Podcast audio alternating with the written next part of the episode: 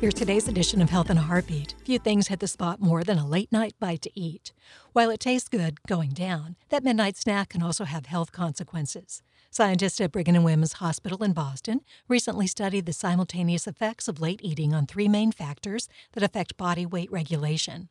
They found that when food is eaten greatly affects appetite, energy expenditure, and molecular pathways in fat tissues.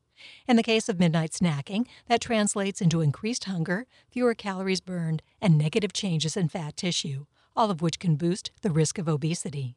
The latest findings build on earlier results showing that eating in the wee hours is associated with more body fat and less weight loss success.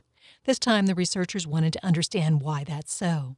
To do that, they studied a group of overweight and obese patients. Each participant completed two regimens. One of the experiments included an early meal schedule, the other experiment featured the same meals served four hours later. Participants documented their appetites and hunger levels and gave frequent blood samples. It turns out that eating four hours later made a significant difference in hunger levels, the way calories are burned, and how fat is stored. That's due in part to how late eating affects two hormones that influence the desire to eat. One of those hormones, which creates a feeling of fullness, was less abundant among the study's late eaters. Those who ate later also burned calories more slowly and were more prone to gene activity that promotes fat growth. So, as unrelenting as the after hour siren call of your refrigerator can be, tuning it out might also help keep your weight in check.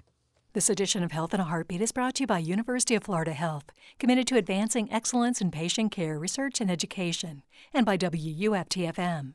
For more information or to subscribe to our weekly e newsletter, please visit our website, heartbeatradio.org.